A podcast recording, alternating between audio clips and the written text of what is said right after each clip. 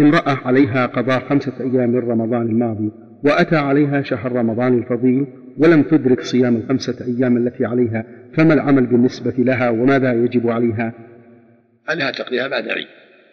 تقضيها من نية رمضان السابق وعليها إطعام مسكين عن كل يوم زيادة إذا كانت أخرتها تساهل. عليها إطعام مسكين نص صاع عن كل يوم صاع ونص يعطاها بعض الفقراء على خمسة الأيام. مع قضائها مع التوبة إلى الله والندم والإقلاع والاستغفار لأنها أخطأت في تأخيرها.